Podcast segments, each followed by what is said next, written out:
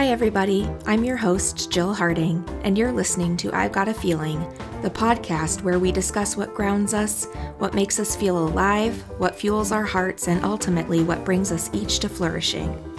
On this podcast, I have conversations with friends I've known for ages, people I've only just met, and people who inspire me by how they demonstrate flourishing, at least from my vantage point. The guests on this show are from a wide variety of backgrounds, belief systems, and life experiences, and I hope that from these interviews you gain a sense of the breadth of unique examples of what flourishing can look like, and take these ideas as inspiration to discover how you might create wellness and flourishing in your own life. Hey, friends, welcome back to I've Got a Feeling podcast. Today, on episode three, we welcome Ilana Litvak. She is such a darling, lovely person, and one of the brains that helped me to form this podcast. I brainstormed quite a lot with her leading up to the first episode on how to shape the questions I'd be asking, what I wanted to fully get out of it at the end. And she is someone that, from outside perspective at least, pretty much always looks like she's flourishing. And in our conversation today, I think you'll hear that even when we aren't flourishing like others might think we are, or when we feel like we're in seasons of low flourishing, that the way that we're responsive to ourselves in those moments actually is building flourishing and wellness in our lives. So, welcome back for episode three, and we hope you enjoy. Hello, Lana. Hello. Welcome. Thank you so much. Um, this is my friend Ilana, as I said in the intro, and I am very excited. Ilana was one of the first people to help me dream out what this podcast might look like, which is very exciting um, to dream together with a friend. And I really wanted to have Ilana come as one of my first guests, primarily for a couple reasons. One is she's getting ready to move, and I wanted to see her in real life in person. And secondly, because Ilana is someone that, for many of us, we can see her grasp of and lust for life in a large and beautiful way. And I think that even in moments where she doesn't feel maybe like she's accessing flourishing mm-hmm. for herself, I think she still inspires others to reach towards flourishing. And so I wanted to talk to you, Ilana, about kind of the season of life you're in, but also what choices you've made along the way to move towards health and wellness and goodness and enjoyment for yourself. Well, first of all, thank you for that lovely intro. It feels so special to be here. Um, honestly, I in this season of life, I am not really flourishing. I there are a few constants like my friends and my family and my support system that always make me feel like I'm lucky um, and healthy and happy because of those support systems in place. But right now, things have been better. Um, I recently lost my job. I recently got out of a relationship. Um, had some health problems, etc. Now facing moving to a new city. Um, so just a lot of big changes coming up. Yeah. And you know, I think we'll get into this more, but you you kind of just brought out something that I wanted to touch on anyway, which is we often can confuse flourishing with like success, mm-hmm. successful relationship, successful job, mm-hmm. whatever. Money. And I think that sometimes that is a part of it, but also it can exist even in the midst of some downturns, I think, in other areas. Mm-hmm. So I'm wondering for you, like, what does flourishing even mean? Or what might flourishing look like for you? What would it feel like, do you think? I think that this question, if you asked me six months ago, I'd have a different answer. If you asked me six months from now, I'd have a different answer. But right now, presently, flourishing to me would feel like a sense of stability mm. and maybe not physical stability. Um, but again, just kind of feel like being on the move and having so many changes and so many things up in the air makes it easy to feel like I'm dangling there, Mm-hmm. you know, kind of hanging by a thread and just waiting for the other shoe to drop. Um, and so, right now, for me, flourishing looks like maintaining the relationships that I have spent so many years nurturing, old and new, um, and finding a career path that I'm happy with and not dating. flourishing would be, for me, would be staying single for a very long time, I think. Mm. Um, but I think flourishing is something that I'm working towards right now. I think one of the things that always helps me in my lowest lows, my highest highs, is moving my body, um, staying active. Mm-hmm. Doesn't mean I'm a marathon runner, doesn't mean I'm a CrossFit girl, but just getting out and moving, yoga has, without a doubt, saved my life many a time.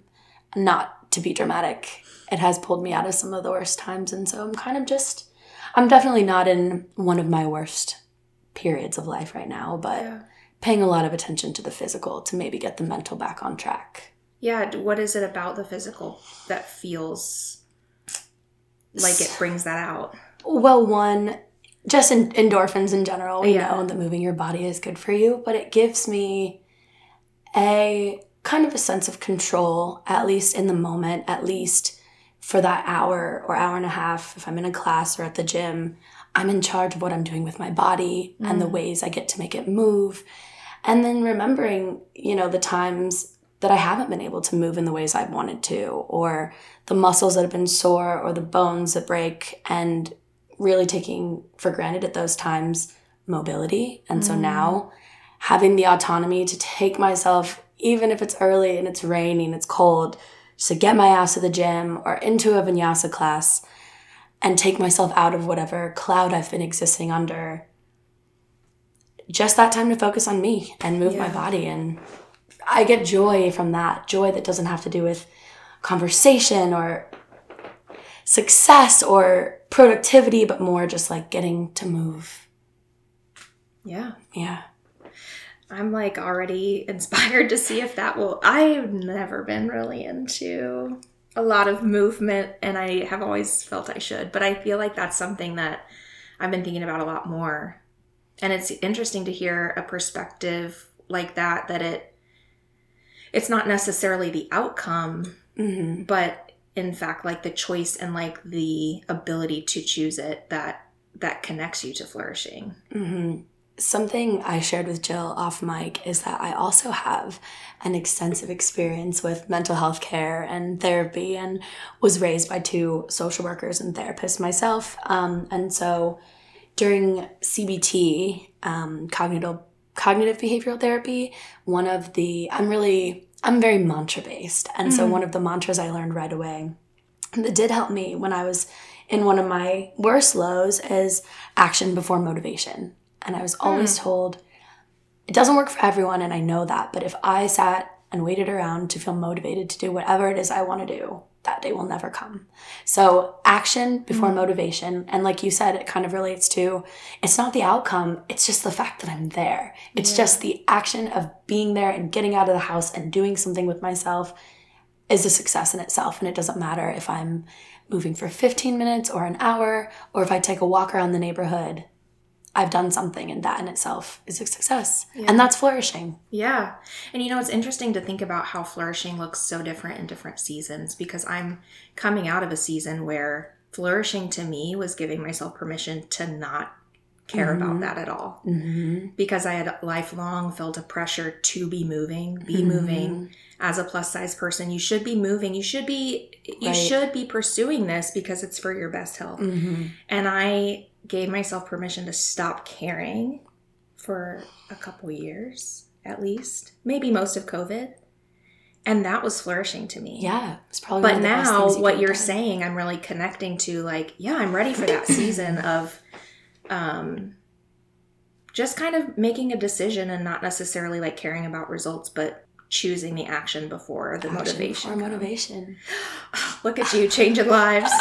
Well, and I also think that it's the sense of stagnancy that I don't like that in any aspect. So whether it's, you know, physically going to the gym or a relationship that I'm in, um, like I said recently, I got out of a relationship, and something that I notice when relationships seem to be reaching the end of their season mm-hmm. is that things start to go stagnant, and it's our conversations go flat, mm-hmm. and our activities go flat, and it's you know noticing that I'm not spending quality time anymore with this person that I care about. We are just together to be mm-hmm. together, and I could sit on the couch and watch TV alone. It's not enriching my relationship with another person, and so mm-hmm that always is an indicator, for me at least, when things are maybe going south. When everything kind of seems to stand still, it's not really ever a sign of a good thing for me. Yeah. So, thinking about some of these decisive actions that you've taken, can you think back to a time that you first became aware of, like, you know what? I have agency here and I can make a choice to, like, I don't I think that's maybe too complicated of a word because maybe you were maybe it was younger ages even when agency and choice wouldn't have been language to use. But when did you start to think, "Oh, I want to build something different, build something better. I want to feel more connected or So, like I don't know that I have a memory of like the first thought that I had, you know, the first time I was thinking, "Oh, I'm I'm you know, what is the foundation I'm building my life upon? What is it that I want to create? Um, but I don't have that, you know, cognizant memory. Um, but I do know since I was a child, relationships and relationship maintenance and mm. basically having lots of friends has mm. always been something important to me. And sometimes to my detriment because I am also a fall in love girl and want everyone, you know, like a golden retriever. So normal people might meet you and feel you out and then decide if you're going to have a relationship. And I'm pretty much like, hi, nice to meet you. I love you so much and let's be friends forever. And that definitely has bitten me in the ass a few times. I am grateful that I still see things that way, but, um, you know, that's also as as hard as it can be to maintain relationships, it can be just as hard to let go of the ones that aren't serving you. And so that is something that I have learned. But um, and th- that's like a decisive when when you have to muster the courage to move beyond a relationship or to shut one down. It's hard. It's hard, but I think that that is one of the most clear cut moves towards flourishing mm-hmm. existing because to choose something hard for the sake of your own like mental or emotional well-being mm-hmm. is mm-hmm. whew.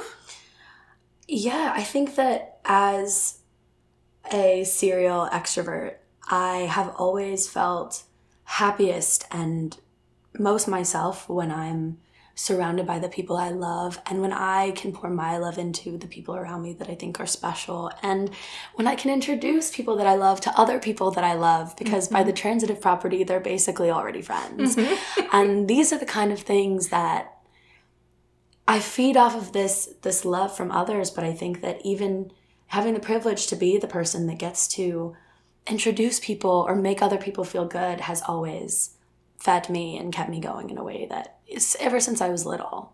Yeah. I feel like that's how we met because mm-hmm. having a mutual friend, we're both that way.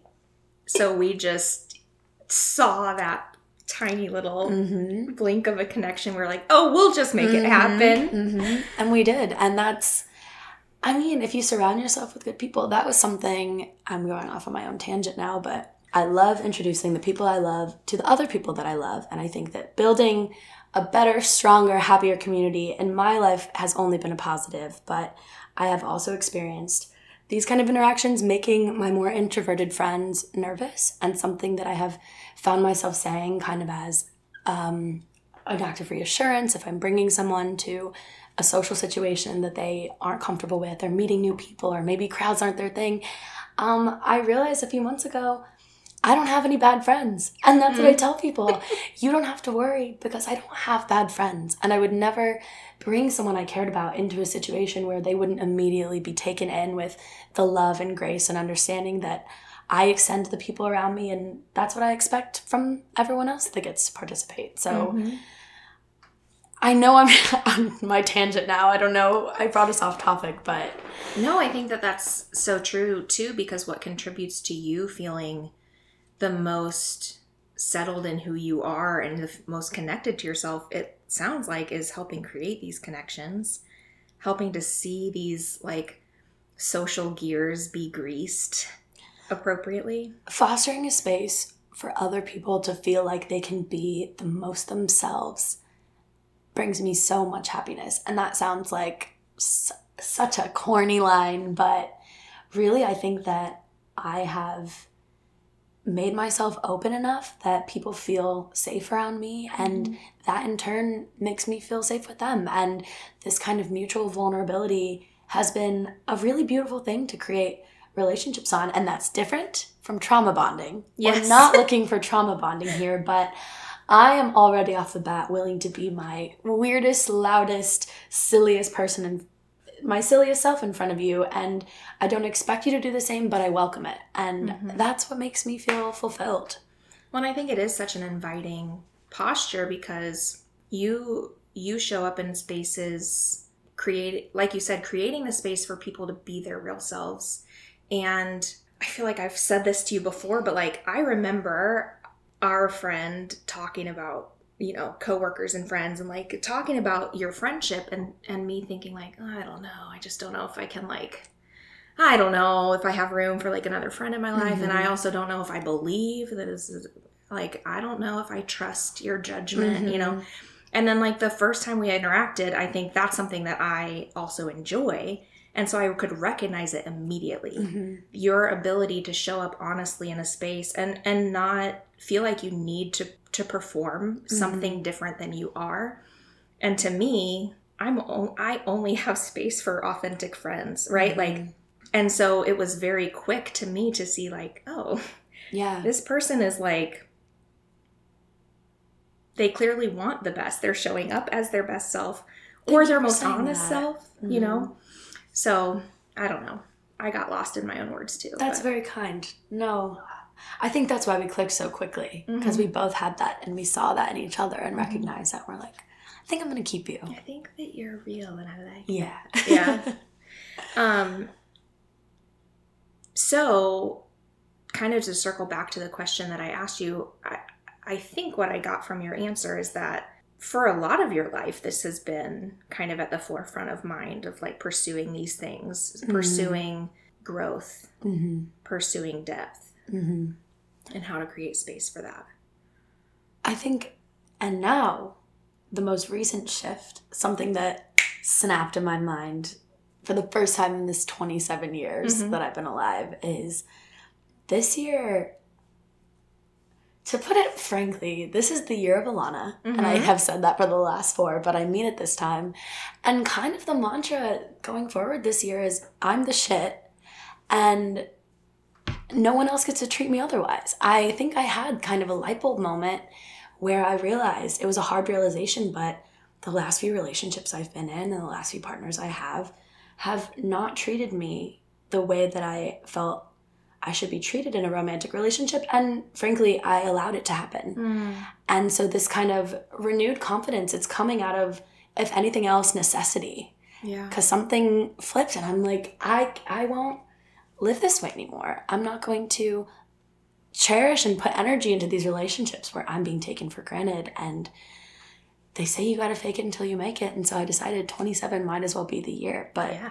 for me flourishing this year is going to be putting myself first. Yeah. Making people earn the right to get close to me, to know all my secrets. Yeah. well, I'm wondering too, like, is there, to me, that seems like a perspective shift in that you already described how you show up as someone like the girl that falls in love, the girl mm-hmm. that, like, you just show up in this space like, I am ready to give my mm-hmm. energy, my love, my attention to people. Here, where are you? Mm-hmm. And like this seems like a shift in that it's not it it is a free gift, but the spaces that it's free to are maybe limited in some ways or or you can be moved to the side of of the space that gets yeah, to experience. The bar that. has raised. Yeah, yeah. Because the, the bar was in hell. Right. and something that my mom has said to me is that not just in romantic relationships, but in general, I I love to give people the benefit of the doubt Mm. because also if I keep making excuses for people, maybe for behavior that isn't great or for the way that they're treating me or whatever, if I can make excuses for this or try to find a deeper meaning, then I also can postpone cutting that relationship off. Mm. And I'm kind of, it's like a, an out for me too. And so, what my mom always says to me is that it's not that I don't notice red flags, I see them and then I choose to ignore them. Mm. And she's right. And so, this is kind of something now where, you know, I can meet you and you can be perfectly great. And then if something pops up that maybe I don't love, doesn't mean we never have to speak again. Mhm. It also doesn't mean I have to stake the rest of my happiness on you. Mhm. Doesn't mean I have to plan my future around you or that you're the love of my life. Mhm. And I think that I'm I'm a very black and white thinker. So learning to exist in this gray where I'm not a bad person if I don't give everyone 100% of me all the time and I also don't want to get hardened and cold and put up walls. I like that I'm open, but 2023, you guys got to earn it. yeah. I feel like that's such a good shift too and you know there's a lot of different seasons of life where people could give you feedback on that that i think their perspective would be negative right? Like like oh my gosh but that's so selfish or oh my gosh this or that. Mm-hmm. But i think that what's so beautiful about what you're saying is there's there are seasons for everything Mhm. and the season that you've been in is necessitating the season you're about to go into 100%. and it won't necessarily be the season forever but self-care and putting yourself in that place of needing to actually look at the red flags that come up Mhm. actually reserve parts of yourself for only the people you trust the most that is a protection that needs to happen sometimes in response to hurt that you've experienced Mhm. or places you've felt too vulnerable. Self care, I like that you said that because it is self care. It is prioritizing the relationships that serve me and the mutual love that's there. I, you know, I recently ended a friendship. I mean, it was like we kind of both quiet quit the friendship. I don't Mhm. even know if you could say that, but we're both avoidant personality types. But, you know, I had a couple thoughts over the last few weeks like maybe I should reach out. I'm really missing this person. But then I sat and thought about it and okay, so what do I gain from maintaining this relationship? And I realized that this past almost year of us not being friends has not impacted me in any way. Like it's basically like we are still friends. Realizing that nothing shifted. Wow. This is just not a relationship, you know, doesn't mean that they're a bad person or I'm a bad person, but Yeah. we don't need to kill ourselves anymore. Well, like know? you said, situations like that, they don't it doesn't deserve 100% of your attention when their presence or not feels the same. hmm exactly. Quality over quantity. I Mhm. think I thought growing up, I've always just had my my support system, my people, kind of my wall of armor. Like there's always someone to turn to, and I think that by amassing these lovely groups of people that I've been lucky enough to have, I have also made it so easy to avoid any kind of introspection, any kind of internal dialogue because I haven't had to sit and think about what I need or what I want for so long because it's Mm. so easy. I have so many people that I can turn to and they'll just tell me what to do. Mm. And for a long time, that was my self care, Mhm. kind of passing the buck and letting people that I thought were wiser and smarter or more experienced or whatever. And then realize like they don't know. And it's probably not going to help me unless I just listen to what I actually need Yeah. and pay attention to what my brain and my body are trying to tell me. And so this is how I'm going to try to flourish now. Quality over quantity, listening to myself, trusting myself. I feel like so many I stopped trusting myself after being in a number of relationships that didn't go the way I thought they would. Mm. And I thought I had lost my ability to judge character. And I felt tricked and I felt stupid. And, you know, you have enough failed relationships or friendships like that, it kind of makes you think you're the problem. And, well, Yeah. am I just being bamboozled? Does everyone know something I don't? Am I just dumb and too open? But um, I'm taking my agency back and I want to be able to trust myself. I got myself this far, Yeah.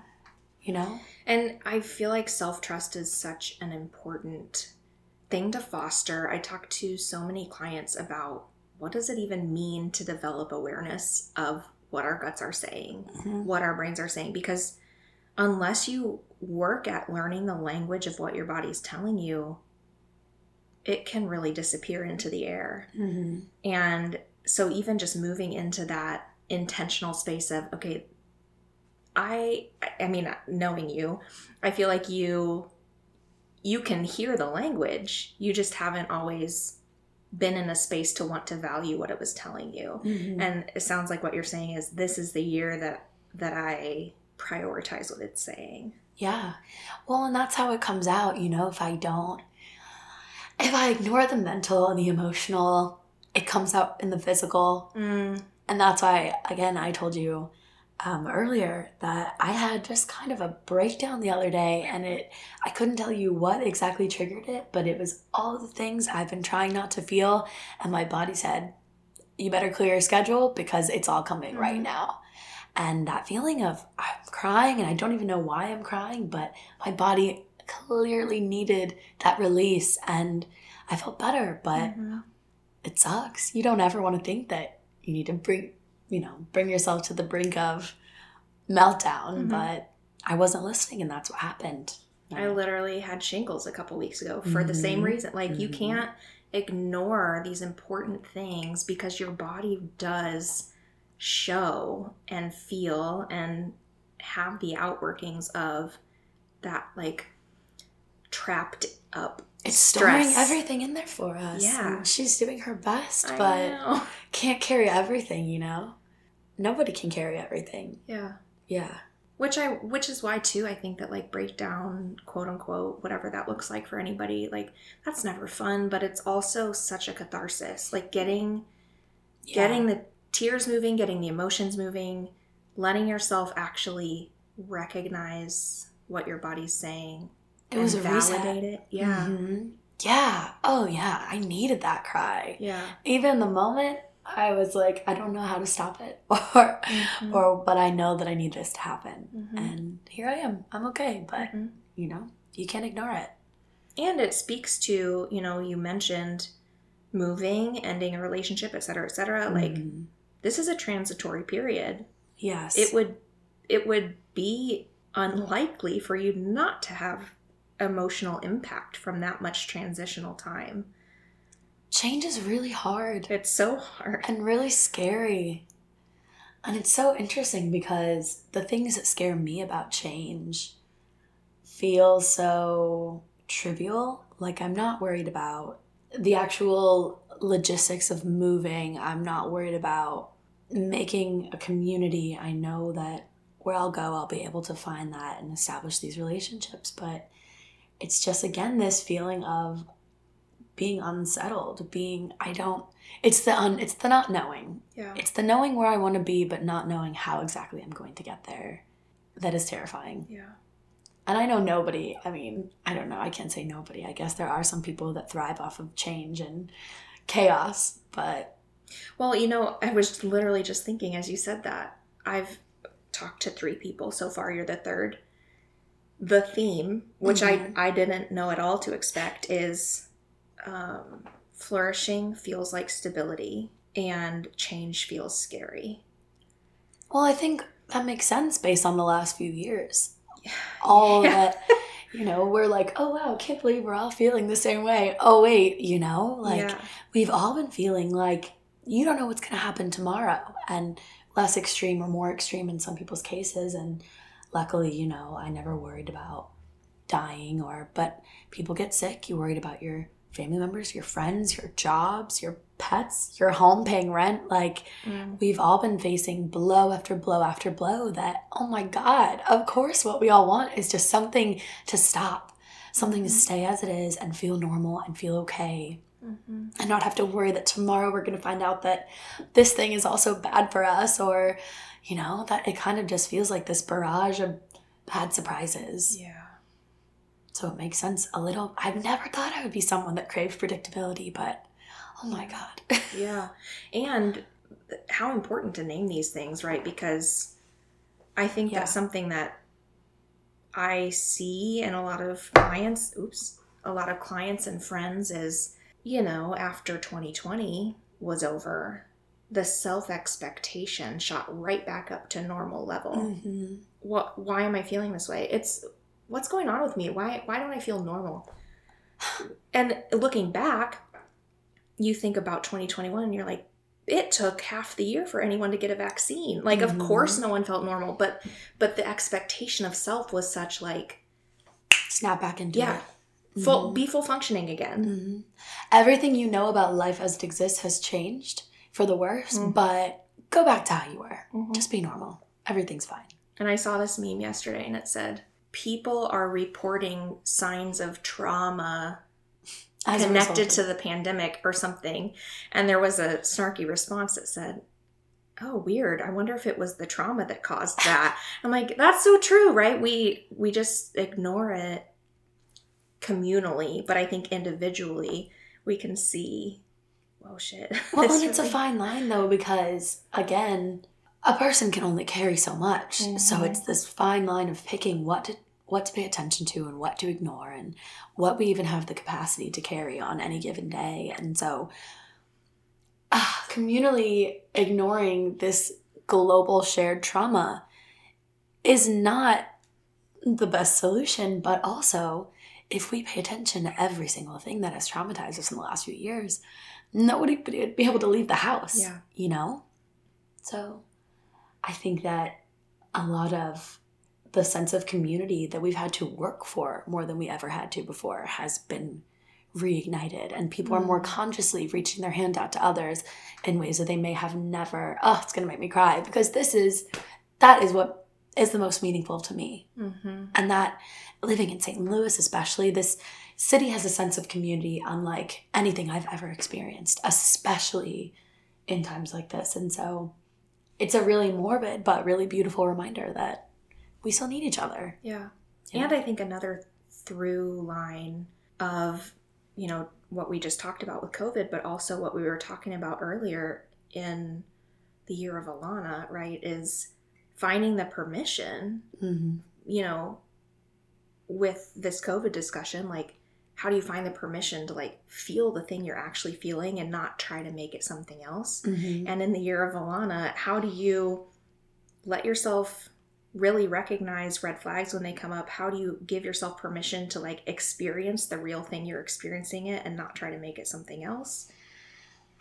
I think a lot of uh, internal tough love a lot of I know that it's really easy to ignore this thing, or you might just be happier if you pretend this doesn't exist. Mm. But in the long run, historically, my track record, I'm 0 for 20. So I think that that's why. I think that I finally had enough opportunities to look at something and say, hey, I don't think this is right, or this doesn't feel good, or I don't think I'm being treated the way I should be, and ignoring it mm-hmm. and letting it go on and on until I finally get to the end of it and everyone around me is like, What are you doing? We all could have told you. We have all been watching this, but it doesn't matter what anybody says. It has to, I have to have that own realization. I'm the only person that can pull myself out of whatever I've gotten myself into. And I think that just trusting my gut and knowing that once again, like, I clearly have done something right along the way. Mhm. And if I've gotten myself this far, I must be doing something right. Mhm. And so kind of allowing myself this trust that I feel like has been I've been stripping away from myself and others have kind of stripped from me, but I hold responsibility in the way that I allow others to make me feel, but you know, and also I'm faking it. Right. I'm faking it until I make it and I'm told that eventually confidence just becomes real. If you just fake it long enough, it just becomes second nature and so I'm gonna have to trust some of my instincts, and they're all not gonna be amazing for sure. But at least it was my decision, Yeah. and everything that happens from here on out is because I wanted it to, or thought I wanted it to. And at least it feels better to be in control in that way. Yeah. Like life's not just happening to me. Yeah. That you have points of decision along the way that can be exit ramps if you need them to be Right. from any choice you've made. Right. And I'm an active participant in the relationships I'm in. Mhm. I'm not this silenced, suffering. I have the agency. I have, and even though I've had situations where, especially in relationships, um, being gay is hard, you guys.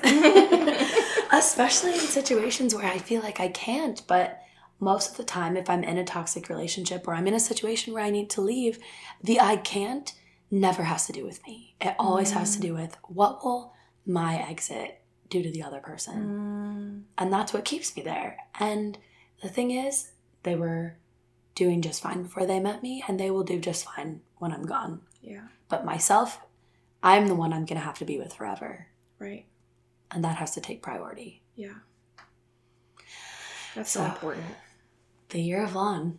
Yeah, it's happening. Mm-hmm. Started with Lanica. Mm-hmm. started with Hanukkah, my yearly Hanukkah party, and started on a high note. Any, any, uh, any, what are we calling this season that begins with fried potatoes? I feel like we're on the it's up. It's gonna be a good season. Yeah, yeah, for sure. I'm curious. You know, we've talked about so many different realms of wellness for you. You've mentioned physical, we've talked about emotional and which i kind of feel like overlaps with intellectual for mm-hmm. you the way that you engage with relationships and emotions is also an intellectual exercise mm-hmm. um social all of this is there a spiritual level to that not religious per se but mm-hmm. like how does your spirit get hit by these things how do you care for that internal space. I mean, it's it's sort of wrapped up in what we've been talking mm-hmm. about, but is there more? They're all intertwined. I think that spiritually, again, I'm not a very religious person. I still identify as Jewish and I was raised that way and bat mitzvahed and did the whole thing, but um something that my mom always taught us as kids, which I think like we said it all ties back and maybe this has to do with my historic love of everyone I encounter, but something that my mom used to always tell us. She's a yogi. She also practices Buddhism. We used to jokingly call her a Buju because she's kind of dipped into a little bit of all of us. But one of the things, like at the end of a yoga class, well, we're learning more about cultural appropriation, so we don't say it at the end of yoga class anymore. But mm. the phrase namaste mm-hmm. essentially means the light in me honors and respects the light in you. Mm. And it's kind of this belief. And so when we were younger, my mom was raised Catholic for a Buju. She's all over the map. Mm-hmm. But she used to kind of say, for her, that looks like God. And my mom is not super religious, but she does believe in kind of a higher power. And mm-hmm. so, in the same realm of namaste, in the same realm of us all having that light, she used to say, every person you meet has a little bit of God inside of them. Mm. And whether you can't see it on the on the surface or you know they're they're harsh or mean or maybe not, might not seem that great everybody's somewhere we all have that in common That is what mm-hmm. links us all together that we all have this little and i don't personally believe in god but i i resonate more with the the yogi yeah. kind of mantra this light but i do believe that everybody carries this light and that is what i think gives me hope with people and even people that might be shitty sometimes, you know? I think that everybody's got that good to offer. And so that's kind of where the spirituality comes in. And I try not to let it overpower like my common sense. Right. But, you know, I think that there is something that is connecting all of us, whether it's just like a shared humanity or the fact that whether we want to admit it or not, we need each other. Yeah. Um, and for me, connecting to nature is a very spiritual experience. And so, yeah. kind of reminding us, you know, what grounds us and going back to the earth. And that's why I love yoga so much too. You're you're connecting your roots to the earth mm. and I don't know, kind of creating this foundation. Like it, it all connects. Everything so I guess with my spirituality, yeah, it just comes back to again this relationships. It always yeah. ties back to the people. I never realized until we. I mean, I knew I was an extrovert, but so many of the ways I live my life are tied back to the way I interact with those around me. Yeah. Which is exactly how I function as well, although I'm a complete introvert. Mm-hmm. So I think that it doesn't it doesn't matter so much whether it drains us a bit or gives us energy, but like when we so deeply value that intersection between people and what can occur there and and even how all these other parts of our bodies and selves and spirits are intertwined Mhm. with other people, Mhm. Do you it's feel still like filling.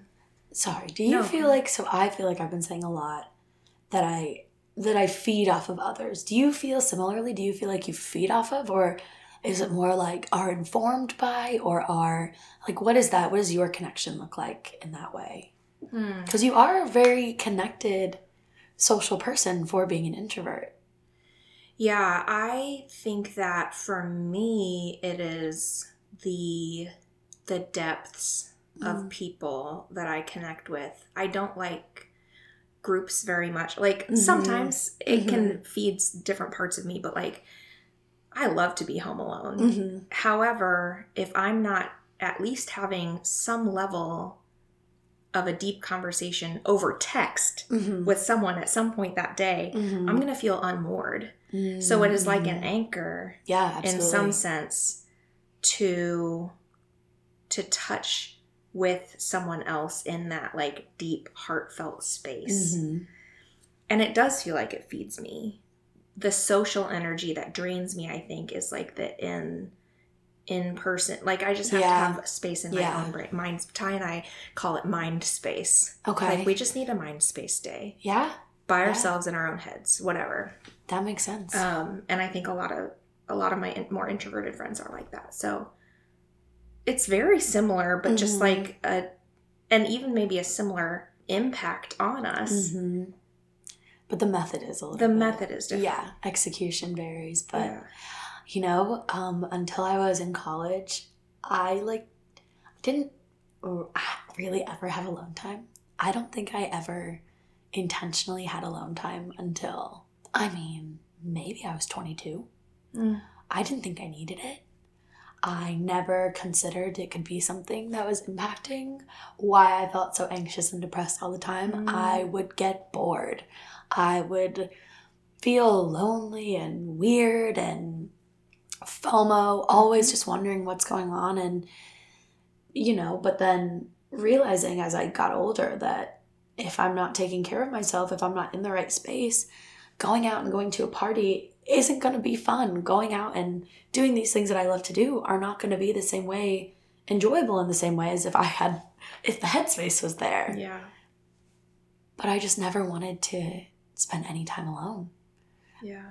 And it's still hard now, but it's hard to separate being alone from being lonely for me. Mm-hmm. But now I love it. And especially with all my friends that are, we got a lot of mentally ill girlies and a lot of friends that work in the social space. Um, Uh-huh. Everybody understands just saying, I do not have the capacity for this today. Yep. Luckily, of all the things I've done, I have at least gathered a crew that understands mental illness. And so having people that allow me to have that space as well is just as important and know that I don't have to worry that someone's getting upset that I'm not there or, Yeah. you know. You know, I too I think too it's it's not even that it's specifically about mental illness, right? But it's Mhm. about surrounding yourself with people who allow you to be self-responsive. Yeah. Because you can have needs without that meaning illness. Gosh. Okay. That's right. Like I'm I'm not saying that you I No, don't no, I had I was but, equating them. You're a hundred but I think that like there is a there's a trend right now that like sh- showing your needs or being responsive to your needs means you're mentally ill or neurodivergent or Mhm. something and i and and those things can also be true but it's good to be responsive to our Mhm. needs They're not it's mutually good exclusive. to learn them and to have language for them and to make space for needing to adapt your schedule just to respond to what your day calls for Mhm.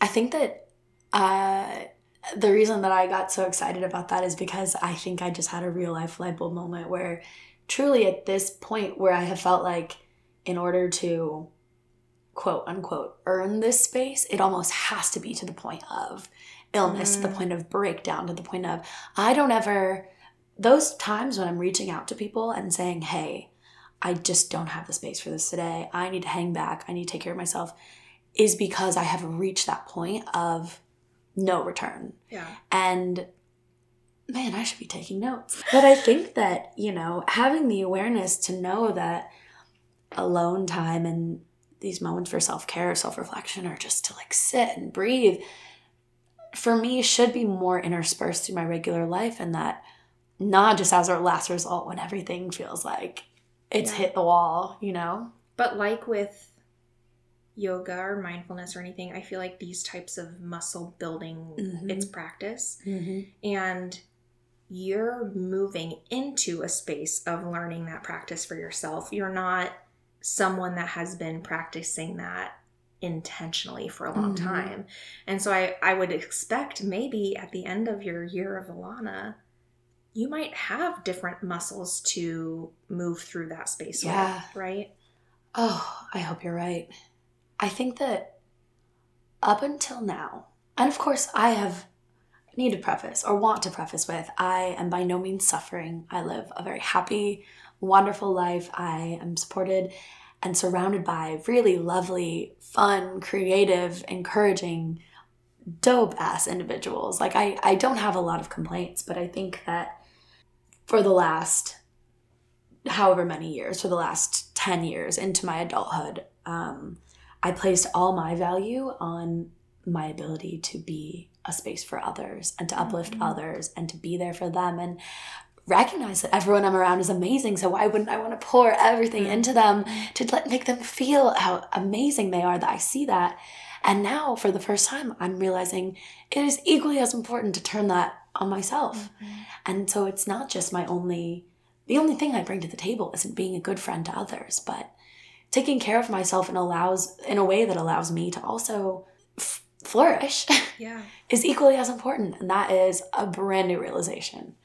And you know, I think that the this kind of analogy is a little overused, and and maybe I even still have thinking I want to do about like how deeply I agree. Mhm. But I think that there are at least kernels of truth in in the statement. Like you can't nourish people when you are malnourished yourself, Absolutely. right? And so like like that whole empty cup, you can't pour from the Mhm. empty cup kind Mhm. of metaphor. And I think that there's probably some critique to give to that. Mhm. But the truth of that part is whether that's finding people who pour into you as much as you pour into them Mhm. or taking the set apart time to pour into yourself Right. as you're pouring into others somehow you have to be nourishing yourself along the way too Right. and i think that that's what the whole conversation is about with flourishing is how do i keep digging the well deep for myself Mhm. while i exist in the world the way i want to hmm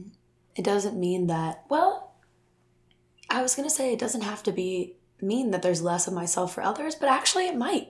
It might- Actually, I think that that was, I don't know why I always felt like if I wasn't giving 100% of myself, then I was doing something wrong, but you have to have that space. Mhm. And it's, I wanted to ask you, um, it kind of makes me think of the, the flower um, gardener metaphor. Have you ever heard that? How like people will say in relationships, there's the gardeners and there's the flowers, and the gardeners are the ones that nourish and that water the flower and provide the love and the light and the nutrients for the flower to sprout. And the flower is the recipient. And I've always felt like a gardener, but the more I think about it, I think it's kind of bullshit. Mm. And I think that the the true beauty or importance or balance of it is being both. Because if you can give and give and give, like I like to do, and then can't receive and can't take it, whether it's from other people or yourself, what good are you? yeah Like you said, you can't pour from an empty cup. You can try, but then there might be seasons of that but that can't be permanent then you're just pouring cups of empty air into the next person's cup, and no one's yeah no one's well and I, and I think too the outworking of what you were saying earlier about not giving only 100% talking about a previous you know previous relationships i think what's true also is that you need to be building i'm going to overuse the metaphor you need to be building a garden with someone who will be a gardener in a different way than you will uh huh. right? Like in my closest friendships, we garden in super different ways. Mhm. And sometimes looking at the ways that they garden is unrecognizable to me. Mm-hmm. And I think, am I the only one doing this? But I think when you can, when you're being intentional about who you're gardening alongside in your life, you you spend the time to look at how are they watering this? Mm-hmm. How are they putting food on these plants too. And I might need reminded sometimes that that's a Yeah. valid way as well to garden, They can right? influence. right, a hundred percent. Because just because what we're doing is what we've been doing for our whole lives doesn't necessarily mean that we're gardening the best way that we could be for ourselves or for anyone. It's just or the, the thing- only way at least. It's just that we know, Yeah. you know?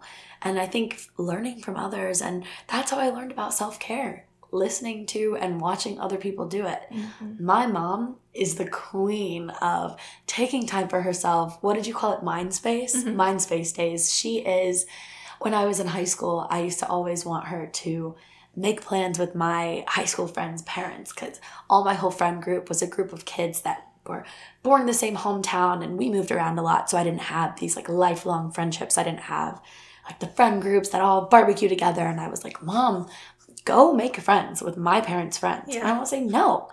I talk to people all day. I don't want any more friends. Like, I want to go lay down, listen to my book on tape. Nobody talk to me. Mhm. and I never got it. Now I get it. Mhm. Like, oh man, she probably would have gone crazy if she didn't take that time for herself, you know? I'm glad that she like knew that about herself and also modeled that that was okay. Mm-hmm. A hundred percent. Okay, to wrap up, we're we're nearing the end, but I wanted to ask you, you know, thinking back to that younger version of yourself, like I don't know, it's different because you don't maybe have a time in mind specifically when you weren't pursuing some Mhm. kind of growth, but like as you think back to younger you, younger um and maybe less experienced you in in this pursuit of how do I grow? How do I flourish? How do I build? Mhm. What would you say? What kind of words of advice or like what would you say about flourishing to that version of you? I think that first I would have to tell little Lon everything you think you know, you don't. Be Mhm. prepared to learn that you're wrong and adapt. I am very hard headed sometimes, and when things don't work, I am not always the best at changing gears. Um, sometimes I'll just pound it, beat that dead horse over and over and over, and look around wondering why things aren't working out the way I want them to. Mhm. And so I think I would tell younger me be open to change, um, but also your self worth is not determined by the number of people that like you. Mm. And what you're going to come to realize is that the most important thing is how much you like yourself. And I hope for little Lon and big Lon, we both take that with us To keep believing that more and more. to keep believing that because I'm fucking great. yeah. And I would love to talk to you again in a year and mean that with my whole chest. Yeah. So, Okay, see you next February. yes, perfect. Next Valentine's Day, we'll see how much you've been loving yourself for Oh, a year. gosh. I hope I'm fabulous by then. You're fabulous now. Be, yes, you're right. oh, Jill. Thank you so much. Thank you. You are so lovely. Thanks for spending an hour with me. Talking with you always makes me feel like a recharge. Like I just had like McDonald's Sprite. Like, a little bit of a yeah, zip yeah, you shocked me back awake. You're the same. I feel like we have the the sparkling chemistry Mhm, of mhm. being in the same headspace a lot of Mhm. the time. So Yeah, 100%. thank you, bless you. Thank you. Thank you for helping to form this podcast space. Thank you for being you and for creating a space for this to even happen. I'm Yeah. so, so excited to listen and to see where this goes. So. I am too. Yeah. Ah, it's a mystery. Ah, All right. Thanks, everybody.